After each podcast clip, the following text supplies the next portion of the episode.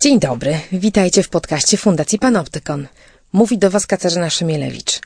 Jestem prawniczką i prezeską fundacji, która bada i reaguje na zagrożenia związane z rozwojem nowych technologii, czasem starych, w każdym razie tych, w których żyjemy, do których powoli się przyzwyczajamy, a które wpływają na nasze życie – o rozmaitych zjawiskach, technikach, taktykach zarządzania informacją. Rozmawiam w tym podcaście z ciekawymi osobami, praktykami, ekspertami, którzy wnoszą dużo do mojego widzenia świata i mam nadzieję również są ciekawi dla Was.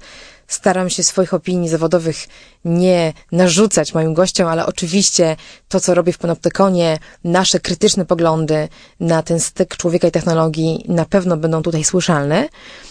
Dzisiaj porozmawiamy o tym, co kształtuje nasze wybory polityczne, skąd bierze się dezinformacja w tej grze i czy możemy coś z tym zrobić, jak bardzo jesteśmy manipulowani. Moim gościem będzie Piotr Trudnowski. Piotr jest redaktorem naczelnym Klubu Jagiellońskiego.pl, portalu klubjagielloński.pl i od lat mądrze, wnikliwie komentuje tematy związane z dużą polityką, życiem publicznym w Polsce, szczególnie wyborami temu, co zagraża ich rzetelności, jak reguły gry, tak jak ordynacje wyborcze, nie przystają do tego, co dzieje się na przykład w sieci. Rozmawiałam wielokrotnie z nim publicznie o tych, o tych tematach, o tym, jak technologia wpływa na demokrację, na jej jakość, na to, w jakim kierunku zmierzamy w Polsce, więc cieszę się bardzo na, na dzisiejszą rozmowę. Myślę, że zaczniemy od fundamentu, od tego, czy rzetelne, wolne wybory w ogóle są możliwe, jakim technikom manipulacji podlegamy jako wyborcy, skąd bierze się dezinformacja w sieci, portale quasi-newsowe, fake newsowe, kto je finansuje, czy możemy jakoś to skutecznie tropić, co wiemy o finansach partii politycznych i dlaczego tak niewiele, jakie taktyki stosują partie polityczne, żeby wpływać na nasze wybory już w przeddzień głosowania, czy trochę wcześniej, kiedy tworzą się nasze poglądy na, na świat, na politykę, czego możemy się obawiać, jakie zjawiska obserwujemy i co jeszcze przed nami. Zapraszam. Technologie i człowiek. Człowiek i technologie. Gdzie na tym styku czekają na nas zagrożenia? Jak korzystać z technologii, by na nich skorzystać? Jak kontrolować, kto gromadzi o nas informacje i do czego ich używa? Z ekspertami i praktykami rozmawia Katarzyna Szymielewicz. Panoptykon 4.0 Podcast to KFM.pl i Fundacji Panoptykon. Cześć Piotr. Cześć. Dzięki serdecznie, że znalazłeś czas porozmawiać na tematy fundamentalne o wyborach i demokracji. Chciałam rzeczywiście zacząć od pytania fundamentalnego, którego sama się przestraszyłam, jakie sobie wymyśliłam. Czy ty jeszcze wierzysz w wolne i demokratyczne wybory, takie bez manipulacji? Myślę, że w pełni wolnych, w pełni demokratycznych i pozbawionych manipulacji wyborów nie było nigdy, ale jestem głęboko przekonany, że obserwujemy proces y, takiego bardzo gwałtownego przyspieszania tych patologii i problemów, które widzieliśmy przez lata, które dotychczas myślę, że delikatnie wpływały na przewagi pomiędzy konk y, konkretnymi ugrupowaniami, że to były takie drobne y, błędy, które faktycznie można, no, co bardziej sprawne, sprawni politycy czy manipulatorzy wyborcy, wyborczy nawet spoza tego twardego politycznego świata mogli wykorzystywać, to one wraz z, no, przyspieszeniem różnych takich trendów, zwłaszcza nowotechnologicznych w kształtowaniu opinii publicznej, one z roku na rok przyspieszają w tempie, no, galopującym i myślę, że będziemy mieli z tym coraz większy problem. A szczególnie niepokoi mnie to, że w sytuacji, kiedy pojawiają się tego typu problemy, i stare, takie sprawdzone demokracje są na etapie tego, że przeciwstawiać się muszą właśnie tym nowym zjawiskom, bo te dotychczasowe problemy były tylko no, takim drobnym wypaczeniem, które można było zaakceptować, no to my jesteśmy na etapie, powiedziałbym, problemów XIX-wiecznych, no może takich z połowy XX wieku w Polsce. I okazuje się, że w tą nową rzeczywistość wchodzimy bez uporządkowanych e, dotychczasowych starych spraw, więc będziemy mieli, można powiedzieć, dwa razy więcej problemów, czy dwa razy głębsze problemy niż te demokracje jak Stany Zjednoczone, jak Francja, jak Niemcy, y, z tego powodu, że dotychczas mieliśmy już bałagan. Domyślam się, że kiedy mówisz dotychczas analogowe, stare problemy, to nawiązujesz do takich historii jak obserwowana, komentowana przez kluby ilońskie historia z książeczkami w 2014 roku, kiedy okazało się, że sama konstrukcja tego, jak ludzie głosowali, była trudna, intelektualnie trudna i miała wpływ na to, jak zagłosowali. No a teraz dla mnie przede wszystkim, ponieważ dzisiaj rozmawiamy w, podcaście, w Panoptykonu i w kontekście danych i technologii o tym problemie, ta gra zaczyna się dużo, dużo wcześniej, prawda? To nie jest moment wyboru, kiedy martwimy się o manipulację, ale na przykład moment kampanii wyborczej, a wręcz jeszcze moment wcześniej, kiedy ludzie kształtują sobie światopogląd, budują jakiś pomysł na to, kogo będą wybierać i dlaczego w ogóle mieliby wybierać. No i na przykład pojawia się tutaj takie coś jak mikrotargetowanie, albo wojna na boty, e, albo wojna informacyjna, czy, czy wojna dezinformacyjna. W tym krajobrazie mam wrażenie, że piętrzy się od buzzwordów, słów, kluczy. Czy to coś w ogóle znaczy? Jak gdybyś, gdybyś miał przybliżyć teraz swój krajobraz tego, z czym się mierzymy? Jakie są te problemy nowego typu?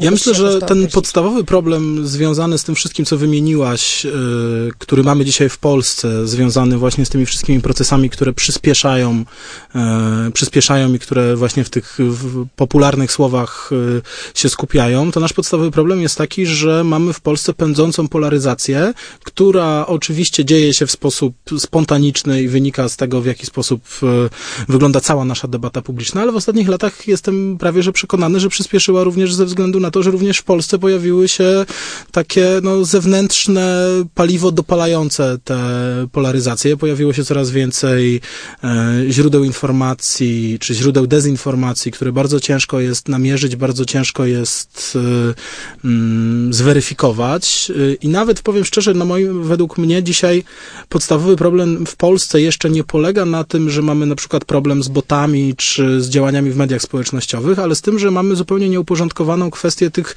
powiedzmy, tego internetu poprzedniej generacji, czyli tego, że na przykład e, powstaje coraz więcej e, serwisów, które dla takiego odbiorcy internetu jak w Polsce wydaje mi się, że cały czas, jeżeli jest link, to zaufanie do źródła jest dużo większe niż jest to tylko wpis na Facebooku. Tak, tak, tak bym jednak polskie, mm, polskiego internautę dzisiaj jeszcze, no trochę, trochę intuicyjnie, ale sprofilował.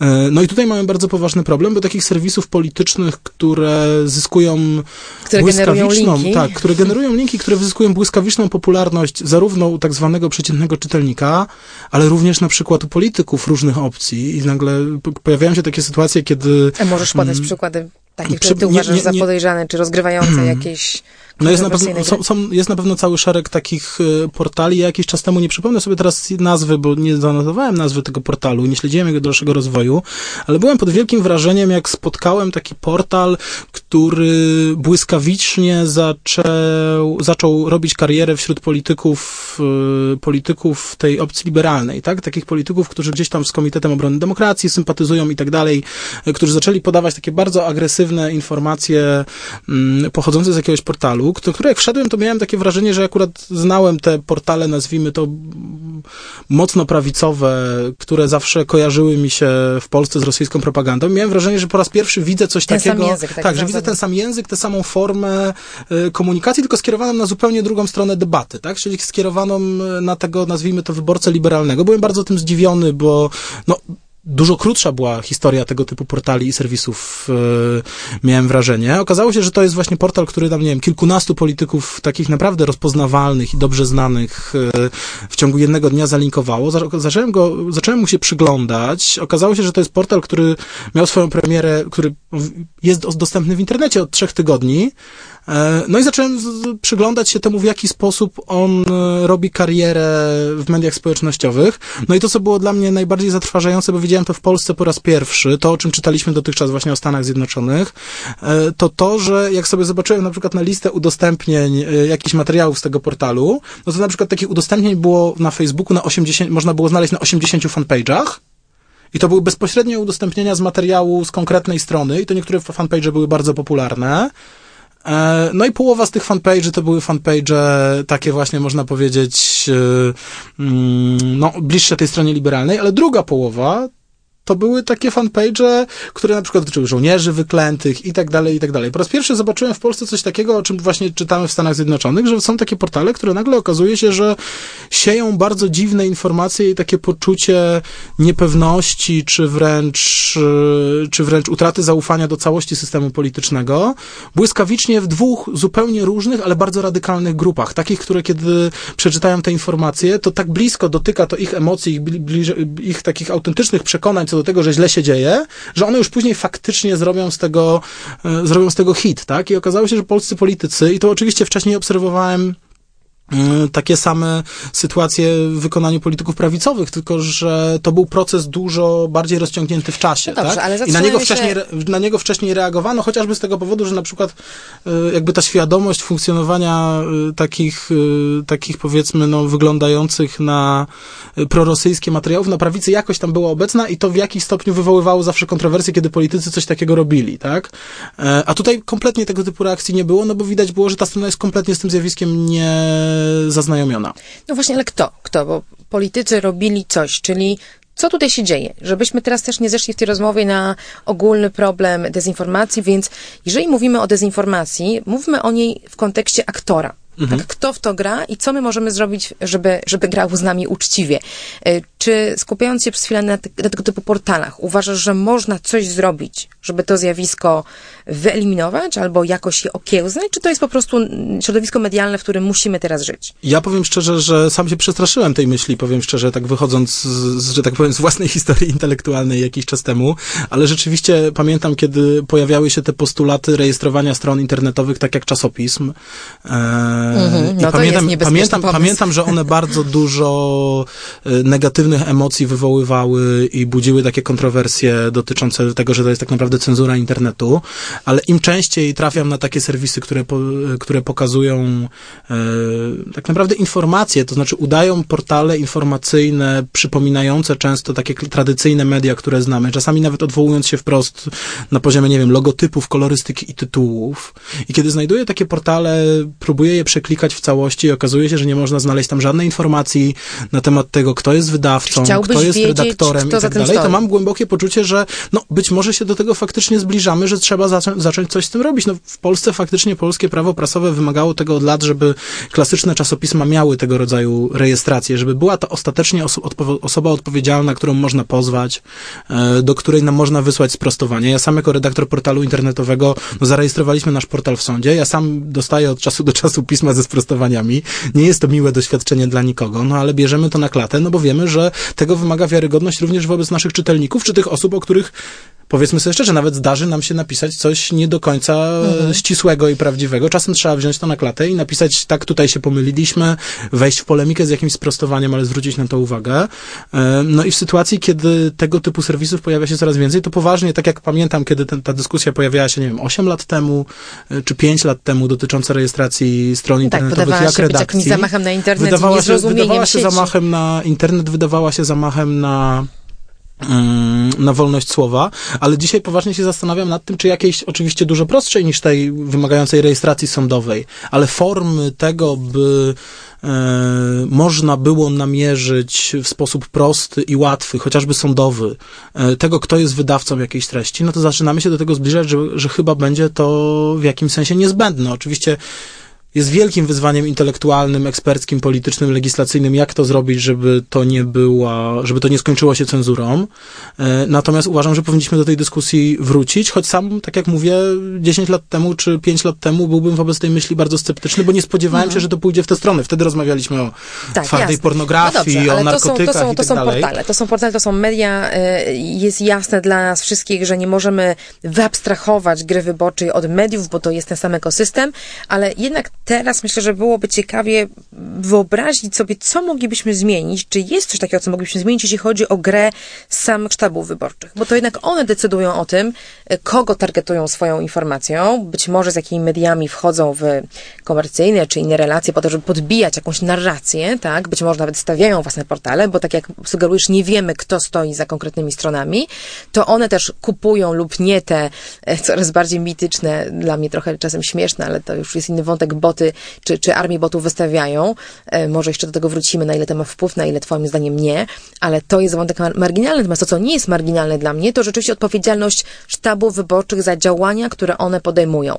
Czytałam dosyć ciekawy raport e, brytyjskiego, e, mm, brytyjskiego odpowiednika Polskiego Urzędu Ochrony Danych Osobowych, to jest Urząd do Spraw Informacji, który od afery z Cambridge Analytica śledzi ten temat, robi własne śledztwa i wypuścił raport projektujący pewne rozwiązania polityczne. Przyznam, że czytałam, czytałam to jak political fiction, myśląc sobie, wow, naprawdę fair play, przejrzystość, yy, tagowanie komunikatów, rozmowa z regulatorami, powstrzymanie, tam jest taki pomysł na taki ceasefire, zawieszenie broni na jakiś czas, dopóki nie wypracujemy wspólnych, etycznych rozwiązań. No, czytałam to, nie wiedząc, czy się śmiać, czy płakać, myśląc sobie, co z tą Polską? Jak to może wyglądać Jest bardzo poważny problem, ponieważ ja uważam, że bardzo istotnym krokiem do przodu oczywiście byłoby wprowadzenie pełnej jawności wydatków partii i, i komitetów wyborczych, e, no bo to dałoby nam konkretne informacje, gdyby ta jawność była pełna, gdyby ona była w czasie niemalże rzeczywistym, moglibyśmy śledzić, na co pieniądze zostały wydane, moglibyśmy w pewien sposób nawet podejrzewać, że jeżeli na coś, co się nazywa usługą informatyczną wydano w dniu X 100 e, tysięcy złotych, a dwa dni później pojawia się internetowa ofensywa, to jest między tym jakiś związek, nawet jeżeli nie będziemy w stanie wymóc e, od partii politycznych szczegółów. Myślę, że to by nam wiele dało e, i raczej bym postulował, nawet gdybyśmy nie mieli tych problemów, e, poważną rozmowę na temat tego, żeby ta pełna przejrzystość finansowa komitetów i partii została w Polsce wprowadzona. A z tym jest bardzo ciężko, no bo ta przejrzystość jest teoretyczna, Dobrze, ona jest to, no to dowiemy się w przejrzystości, że partia X wydała na kampanię w internecie milion złotych, zaangażowała do tego 30 e, firm i może nawet jeszcze dowiemy się, że jakieś boty wykupiła, ale nie wiemy, jakie komunikaty były Oczywiście. promowane. Czy to nam cokolwiek zmieni. To nam sporo już zmieni, ponieważ w ogóle będziemy mieli świadomość, że takie wydatki zostały popełnione i znowu, jeżeli będziemy je w stanie umiejscowić w czasie, to też będziemy w, to w jakiś sposób będziemy w stanie przeprowadzać sensowne wnioskowanie. Nawet jeżeli będziemy je przeprowadzać post factum już po wyborach, no to będziemy mogli pokazać, patrzcie, to był ten moment, kiedy ta partia, która wygrała, rzuciła te pieniądze. Rzuciła te pieniądze. Dwa dni później wiecie doskonale, co się wydarzyło. Pojawiły się trzy e, nowe portale, tak, nie wiadomo tak. skąd. E, I to e, pozwoli, na, pozwoli nam, będzie to będzie bardzo istotny trop dla Państwowej Komisji Wyborczej, oczywiście w modelu idealnym, ale też dla dziennikarzy śledczych, żeby zacząć przyglądać się temu tematowi. No, natomiast, oni już niestety, wygrali. natomiast niestety problem polega na tym, że jawności w Polsce, że ta jawność będzie tylko ułomna z tego powodu, że w ogóle w Polsce, i to jest e, znowu ten element XIX-wieczny, z którym mamy problem, e, powiem to dosadnie, finansowanie polityki jest nie nawet szarą strefą, tylko czarnym rynkiem i to jest przerażające, że jestem głęboko przekonany, że wszystkie partie wydające duże pieniądze na kampanię, bo tym mniejszym to się może nie zdarza, bo nie mają tych pieniędzy, robią to tak naprawdę na czarnym rynku i wydawane są dużo większe pieniądze niż te wykazywane w w sprawozdaniach finansowych. I to jest bardzo poważny problem, bo nawet jeżeli uda nam się wprowadzić tę jawność, to i tak nie złapiemy tego, że to jednak jakiś przedsiębiorca z prywatnego konta zapłacił jakiejś firmie ten milion złotych. Tego nie zrobi ostatecznie partia polityczna, kiedy będziemy mieli do czynienia z bardzo brutalnym działaniem. I to się niestety już w Polsce dzieje od bardzo wielu lat. I niestety moim zdaniem naprawdę wszystkie duże partie polityczne w Polsce to zaakceptowały. To jest taka zbrodnia założycielska polskiej demokracji, że jak chcesz wejść do poważnej polityki, to nagle musisz na samym samym, na samym początku wy, wydawać pieniądze na lewo. źródeł tego typu oskarżeń? Ja, zachęc, które... ja, zachęcam, ja zachęcam do tego, żeby to w taki obrazowy sposób, bo oczywiście nie mamy tej opowieści, że tak powiem, opracowanej dziennikarsko, w sensie tak powiedzmy w takim dziennikarstwie śledczym, śledczym opisanej, ale mamy y, znakomitą książkę y, Tak to się robi w polityce, która opisuje ten poziom fikcyjności regulacji w polskiej polityce na bardzo różnym poziomie, również dotyczący wydawania pieniędzy w kampaniach wyborczych, yy, która tak naprawdę no, jest lekturą absolutnie wstrząsającą, bo ona jest zanonimizowana i jakby nie posługuje się nazwiskami, afiliacjami partyjnymi, tylko jest to praca wieloletniego dziennikarza śledczego, który opisał, właściwie zakończywszy karierę, swoje doświadczenia z lat właściwie 20 opisywania polityki. No i tam doskonale widać, że to jest właśnie czarny üzerine nawet nie, nawet nie szara strefa. Jest Na to który lektura... zgadzają się wszyscy, bo każdy ma tak, z tego ka korzyść. Ka każdy ma z tego korzyść, każdy jest już poniekąd umoczony i wie, że jakby zmiana reguł gry mogłaby również y, dotknąć jego historii. To jest mhm. naprawdę, to jest właśnie ten problem, o którym mówię, mówiąc o tym, że zachodnie demokracje mają ten problem mniejszy, no bo tam chociaż to się udało w jakiś sposób tak, tak, no dlatego... uporządkować, a nam, kiedy się te dwie rzeczywistości na siebie nakładają, to naprawdę możemy mieć ogromny problem, yy, no bo nikt nie będzie też chętny do tego, żeby wyjawić to, że innym, że jakiś właśnie mityczny przedsiębiorca zapłacił yy, za kampanię internetową konkurencyjnego sztabu, bo sam wie, że co prawda on w internecie tego nie zrobił, ale tych plakatów to trochę faktycznie poszło po cenie dumpingowej, a reszta została dopłacona a przez zostały przedsiębiorcę na nielegalne jego, wysypisko dokładnie śmieci tak. albo spalone, bo takie historie też znamy. Oczywiście, więc to jest problem wykraczający poza internet i poza te cyfrowe zabawki. Miałam to samo wrażenie, czytając ten raport brytyjski, który zakłada naprawdę sensowne, takie ym, etyczne rozwiązania, że czytam jakieś, no właśnie political fiction, które w Polsce się nie ma prawa wydarzyć i mnie to niezwykle smuci. Co więcej, kiedy zderzam te też swoje różne pomysły na zwiększenie przejrzystości w tej sferze, choćby oznaczanie takich komunikatów i rzeczywiście prowadzenie takiego twardego zakazu mm, manipulacji, czyli komunikatu, który jest, mm, który udaje, że nie jest reklamą, który na przykład udaje newsa, e, słyszę od ludzi z okolic marketingu politycznego, że to jest strzał w nasze własne demokratyczne kolana, bo to wzmocni partie nie grające demokratycznie. Więc nawet gdybyśmy wprowadzili taki trochę argument przewrotny, ale, ale widzę jego ciężar, jestem ciekawa, jak ty to widzisz. E, Czy, czy też dostrzegasz ten paradoks, że jeżeli nawet umówimy się na coś. I wejdą w ten deal demokratyczne partie, które e, chcą grać fair, to stworzymy mm, lepsze warunki y, do nieczystej gry tym, którzy odrzucają te reguły, a my się o tym właśnie nie dowiemy, bo będzie to zrobione jednak tak, że będzie nie do wykrycia lub wykryto, wykryją to dziennikarze na długo po zwycięstwie takiej partii, która zagrała nie fair i wykorzystała fakt, że inni przestrzegali tych reguł. Absolutnie się zgadzam z tym, że to jest bardzo trudny problem do rozwiązania. Mam wątpliwości już na poziomie tego, czy znaleźlibyśmy te demokratyczne partie, które chcą wejść w taki układ, e, nie mówiąc o tym, że to faktycznie byłoby bardzo trudne. Może i- ogłosimy jakąś rekrutację po audycji. Tak, nie, to jest naprawdę, to jest naprawdę jakby bardzo, bardzo trudna, trudna rzeczywistość, ale ona też jakby jest o tyle istotna, że właśnie, no jeżeli wybory są świętem demokracji, kodeks wyborczy powinien być taką demokratyczną Biblią, e, a wszyscy konsekwentnie w polskiej klasie politycznej mają go w nosie i go e, na potęgę obchodzą od wielu, wielu lat. Nikt nie traktuje tego problemu poważnie, nikt go na poważnie nie podjął i kolejne zmiany kodeksu wyborczego tak naprawdę dotyczą rzeczy e, trzecio-czwartorzędnych, a nie tych najbardziej istotnych patologii, no to bardzo ciężko jest tutaj mówić o jakiejś takiej poważnej sanacji w obliczu rosnących wyzwań. No, a z tym będziemy mieli do czynienia, więc ja, no, absolutnie bardzo trudno mi sobie wyobrazić jakiekolwiek rozwiązania typu znakowanie treści, z tego powodu, że te treści ostatecznie zostaną oznakowane jako właśnie prywatny przedsiębiorca, jako jakaś tam fundacyjka, osoba prywatna mieszkająca w Polonus mieszkający w Brazylii, który postanowił wesprzeć, y, prawda, bliskie sobie ugrupowanie prywatnymi środkami i tak dalej, i tak dalej. Żeby tak rozpoznać, dalej. kto jest kim w tej grze i w tej układance, musielibyśmy mieć y, do tego załączony raport dziennikarza śledczego, który mówi, uwaga, ta fundacja czy to medium to tak naprawdę jest coś innego. No dobrze, no, w takim razie jest jeszcze druga strona tego medalu. Y, wiedząc czy rozumiejąc, że z politykami możemy mieć trudność, bo oni, mm, tak chyba możemy przyjąć, i na to się zgodzić, że mają inklinację do tego, żeby nie grać fair, skoro inni nie grają fair i to jest jakiś wyścig w dół, a nie, a nie równanie w górę, to po drugiej stronie są media, media społecznościowe. Takie firmy jak Facebook, które e, PR-owo, ale też finansowo mocno oberwały po aferze z choćby wyborem Trumpa i zaangażowaniem firmy e, Cambridge Analytica, która korzystała z danych Facebooka, żeby mikrotargetować wyborców amerykańskich, czyli pokazywać im e, doskonale dobrane do ich preferencji politycznych, ale też do ich profilu psychologicznego komunikaty, nie zawsze oczywiście prawdziwe. I co widzimy na Facebooku? Widzimy, że pojawiła się nowa opcja, która pozwala ustalić, dlaczego widzę taki, a nie inny komunikat na swoim newsfeedzie.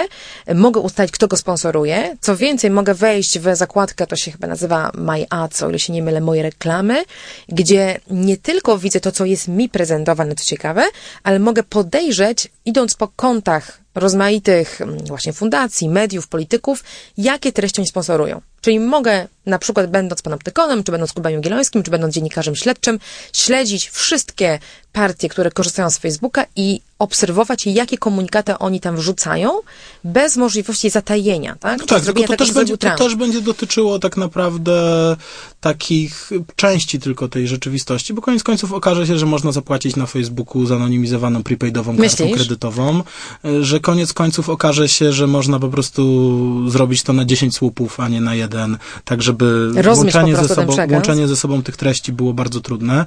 I jeżeli tutaj jakiegoś rodzaju rozwiązania są, to one są tylko te najbardziej radykalne, czyli po prostu obcięcie możliwości sponsorowania treści politycznych y, zarówno w klasycznych reklamach y, y, takich klasycznych, czyli Tak jak reklama nieuczciwa dokierowana do dzieci, E, po prostu tak, zakazujemy tak, jej. Takich, takich ala, ala googlowych, jak i takiej facebookowej. Gdyby Facebook się na to zdecydował, że po prostu treści politycznych e, sponsorować nie można, to myślę, że mogłoby mogłoby z tego paradoksalnie wyniknąć też sporo dobra wynikającego z tego, że mm, no trochę też ten pęd y, clickbaitowy by wyhamował, tak? No bo faktycznie byłoby tak, że y, te bardziej wartościowe treści miałyby trochę więcej szans w porównaniu z tym, co generuje przychody. Kiedy mówisz polityczne w tym kontekście, w którym rozmawiamy o Aczkolwiek Facebooku, masz na myśli sprawę- sponsorowane przez politycznych aktorów, a nie dotyczące polityki. Poważnie bym się nad tym nawet zastanawiał, czy to nie powinny być wszelkie treści dotyczące polityki, aczkolwiek wtedy pojawiłoby się to, to oczywiście jest wymagałoby, wymagałoby dużego samoograniczenia ze strony samych tych mediów, bo jestem jednak przekonany, że Facebook chce, żeby ta kampania się przenosiła do Oczywiście. e, Facebooka. To są bo te prawdziwe Nie są, to, pieniądze. nie są to pewnie tak ogromne pieniądze, jak, jak te stricte komercyjne, ale cały czas jest to pewnie istotny kawałek tego tortu. Natomiast myślę, że to byłby kierunek, który mógłby trochę naprawić. Natomiast nie ma wątpliwości co do tego, że od razu pojawiłby się pomysł na to, żeby zareklamować sobie, nie wiem, e, prawda, nowy produkt e, w sklepie, którego nazwa będzie w tej kolorystyce a, i napisana tą samą e, czcionką, Co nazwa partii na przykład. partii i w jakiś sposób na część wyborców podświadomie to będzie działało. Zresztą była taka sytuacja w Warszawie w poprzednich wyborach samorządowych, kiedy pojawiła się taka mm, właśnie klasyczny billboard w mieście, którego kolorystyka i hasło brzmiało jak nazwa jednego z komitetów wyborczych i pojawiły się błyskawicznie zarzuty, że to jest ukrywana kampania. Tak naprawdę nikt nie wie, czy to był bardzo kreatywny pomysł Tak, dewelopera, bo to była reklama dewelopera, który chciał po prostu wskoczyć e, i zrobić sobie darmową reklamę taką, e, prawda, partyzancką, e, wykorzystując po prostu istniejącą aktualnie emocję, e, czy faktycznie był między jednym a drugim jakiś związek. No tego nie wiemy, ale na pewno takie pomysły, no mówię, skoro dało się je zrobić Kto bez internetu, za to? e, Czy postawić taki, wyborczy? postawić taki billboard w Warszawie, no to tym bardziej nie mam wątpliwości, że to da się też zrobić w internecie, no ale to będzie jednak dużo trudniejsze i to jednak będzie zwracało uwagę, tak? No, to ja jest coś jednak, dziwnego. Ja jednak widzę wartość w tym, co zrobił Facebook. Nie, nie, nie to, że chcę powiedzieć, że oni rozwiązali ten problem, ale widzę, że oni są bliżsi rozwiązania, czy też mają lepsze narzędzia do rozwiązania go niż partie, które, e, tak jak e, tutaj rozmawiamy, raczej mają, mają, mają pewnie motywacje idące w przeciwnym kierunku. E, Facebook poczuł się dociśnięty i pokazał dużo więcej. Przede wszystkim przekuł problem bańki filtrującej. Czyli jeżeli ja widzę tylko swój kawałek świata i ty widzisz swój i my nie możemy uzgodnić nawet, e, jaki widzisz ty, jaki widzę ja, jeśli chodzi o polityczną kampanię, w tym momencie wchodząc e, w jedną zakładkę i ty i ja widzimy ten sam świat. I to już jest pewien krok do przodu. Mm, Taki ciekawy też pomysł pojawił się właśnie w raporcie Brytyjczyków na ten temat, e, czy by nie zmuszać partii, no znowu, wishful thinking, e, możemy sobie życzeniowo myśleć, że to zrobimy, żeby one wszystkie materiały, które dają do internetu, umieszczały w jakimś publicznym repozytorium, po to, żeby niezależni badacze, eksperci mogli to analizować też pod kątem rzetelności tych komunikatów, tego, jak one są projektowane, e, a więc takie, takie otwarte dane niejako, otwarte repozytorium po to, żeby też inni mogli to audytować, a wręcz angażowanie audytorów, może opłacanych przez same partie, ale zewnętrznych, do sprawdzania i ich wydatków, i sposobów, w jaki oni zarządzają tymi budżetami i co zlecają.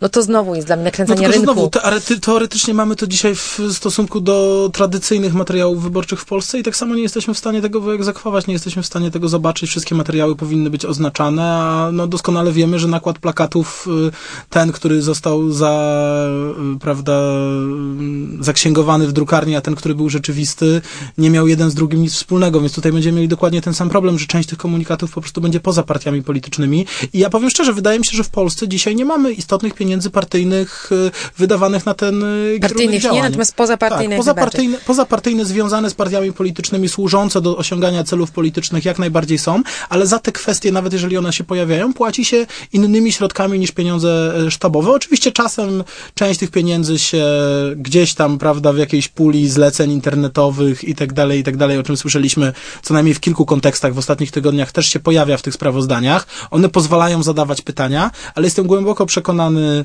e, i znam takie relacje e, dość dobrze, że to po prostu e, tak naprawdę jest tylko jakiś mały wycinek tego, co się naprawdę dzieje i w ten sposób tego problemu nie rozwiążemy. No dobrze, prawdę to mówiąc, czy masz jakiekolwiek propozycje na koniec y, pozytywne jednak, bo rysujesz dość pesymistyczny taki, powiedziałabym, no trochę jakbyśmy rzucali rękawice, tak? Mówili, nic się z tym nie da zrobić, partie będą działały nieprzejrzyście, będą nas rozgrywać, będą naszymi poglądami manipulować. Rozumiem, że możemy mówić sobie nawzajem, bądźmy krytyczni, bądźmy, yy, kwestionujmy autorytety, sprawdzajmy linki, nawet nie klikajmy na linki, których, do które nie wiemy dokąd prowadzą, tym bardziej nie podawajmy dalej.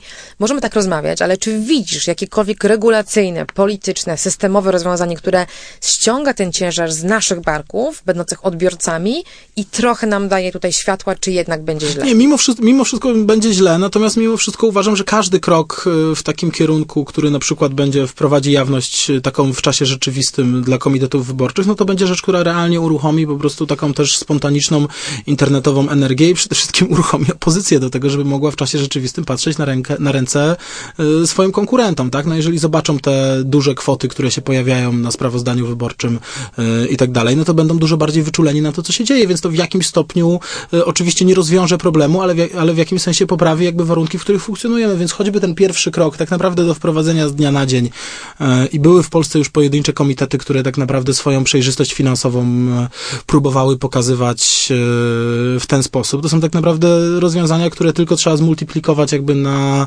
większe, większe pole działalności i to już nam tak naprawdę bardzo wiele powie i sprawi, że uruchomi się taki naturalny, można powiedzieć, crowdsourcingowy sposób kontroli tego, co się w partiach dzieje. Kiedy już będzie wiadomo, że wszystkie tego typu działania trzeba, że tak powiem, w czarnej strefie y, załatwiać i rozliczać, no znowu politykom będzie mimo wszystko trochę trudniej podejmować te decyzje, że dobra, idziemy w to, tak? No bo trochę łatwiej Ryzyko się podejmuje, będzie trochę trochę łatwiej się podejmuje decyzję pod tytułem dobra, to zapłacimy ze sztabu, no ale wiecie, żebyście nie byli stratni, to znajdziemy wam firmę, która też u was coś zamówi i ona zapłaci trochę drożej, no bo nikt nie ma poczucia wtedy, że jest, y, prawda, stuprocentowym gangsterem politycznym, y, ale kiedy będzie musiał podjąć taką decyzję, to po prostu będzie mu ją dużo trudniej podjąć, więc mhm. wydaje mi się, podwyższamy że poprzeczkę? jakiekolwiek podwyższenie y, poprzeczki jest potrzebne, natomiast tak jak mówię, no takich, y, takich trudnych wyzwań właśnie jak, jak zwiększanie tych obowiązków informacyjnych dla podmiotów generujących treści i tak dalej, i tak dalej, no niestety musimy się chyba z tą myślą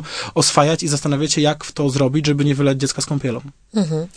No dziękuję Ci bardzo za ten obraz trochę optymistyczny, choć przeważnie pesymistyczny. Byłabym też ciekawa, jak widzisz, czy masz jakieś predykcje co do tego, czego możemy się dowiedzieć po tym polskim triatlonie wyborczym, czy będą jakieś zaskoczenia, czy się okaże, że właśnie boty weszły do standardu, a, a mikrotargetowanie w Polsce to jest kolejny poligon dla takich firm jak e, obsługująca Trumpa. Masz jakieś takie projekcje ja na wybory? Ja się boję, prawdę mówiąc, rzeczy dużo poważniejszej, ale dokładnie związanej z tymi samymi wyzwaniami, tylko nie stricte technologicznymi, tylko jakby całego tego procesu ingerowania w rzeczywistość wyborczą, e, czyli boję się tego, że będziemy mieli do czynienia z takim wydarzeniem podobnym do ostatniej kampanii wyborczej we Francji, tak? Czyli momentu, w którym na pół godziny przed mhm. rozpoczęciem ciszy wyborczej wypłynęły do internetu taśmy, czy inne, taśmy, skandale. Czy inne skandale, czyli wtedy korespondencja ze, ze sztabu Macrona, gdzie tam było kilkanaście bodajże gigabajtów różnych treści, które, w których przemieszane były prawdziwe treści, które wyciekły z fejkami, w sytuacji, kiedy mamy ciszę wyborczą, politycy nie mogli się do tego odnosić, tam klasa polityczna i media zachowały się dość odpowiedzialnie. No i powiedzmy sobie szczerze, nie było tam nic tak wstrząsającego, co rozeszłoby się po internecie wiralowo, błyskawicznie w czasie tej kampanii, choć oczywiście trochę nastroje, nastroje podniosło, no ale wyobrażam sobie, pamiętacie Państwo dzień, w którym y, niejaki Zbigniew Stonoga wrzucił do internetu y, dane z afery taśmowej na dużo większą skalę niż one były obecne i to się działo na jakimś e, chińskim serwerze.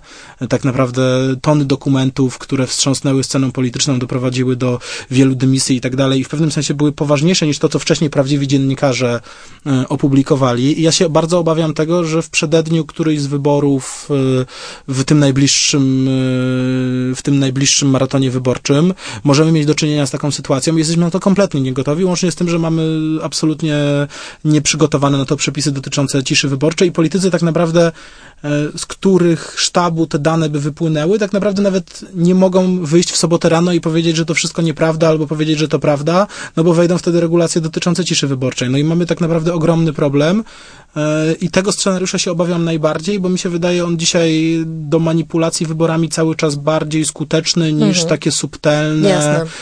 e, subtelne próby kształtowania debaty, z jakimi mieliśmy do czynienia w różnych wyborach w ciągu ostatnich lat w innych państwach. Czyli jednak opcja atomowa wydaje nam się coraz najbardziej dojmująca i najbardziej prawdopodobna w polskim scenariuszu, a nie te opcje szyte szydełkiem y, na miarę poszczególnych użytkowników.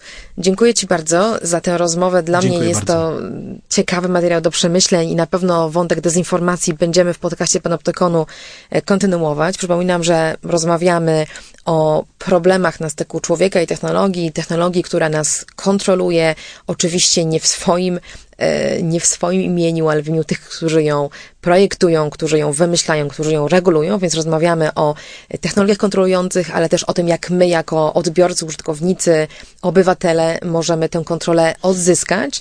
W kontekście wyborów ten temat zyskuje mm, nowy wymiar, e, dlatego do dezinformacji e, jeszcze wrócimy. Cieszę się, że nas słuchacie, jesteście z nami. Jeżeli macie sugestie, o czym chcielibyście, żebyśmy rozmawiali z naszymi gośćmi, praktykami, ekspertami, e, zapraszam do kontaktu. Można nas śledzić na Twitterze, na Facebooku, na naszej stronie panoptykon.org. E, Do usłyszenia. Katarzyna Szymielewicz i dzisiejszy mój gość Piotr Rudnowski. Bardzo Ci dziękuję. Dziękuję bardzo. Technologie i człowiek. Człowiek i technologie. Gdzie na tym styku czekają na nas zagrożenia? Jak korzystać z technologii, by na nich skorzystać? Jak kontrolować, kto gromadzi o nas informacje i do czego ich używa? Z ekspertami i praktykami rozmawia Katarzyna Szymielewicz. Panoptykon 4.0 Podcast TokFM.pl i Fundacji Panoptykon. Szukaj na tokefm.pl w czwartek.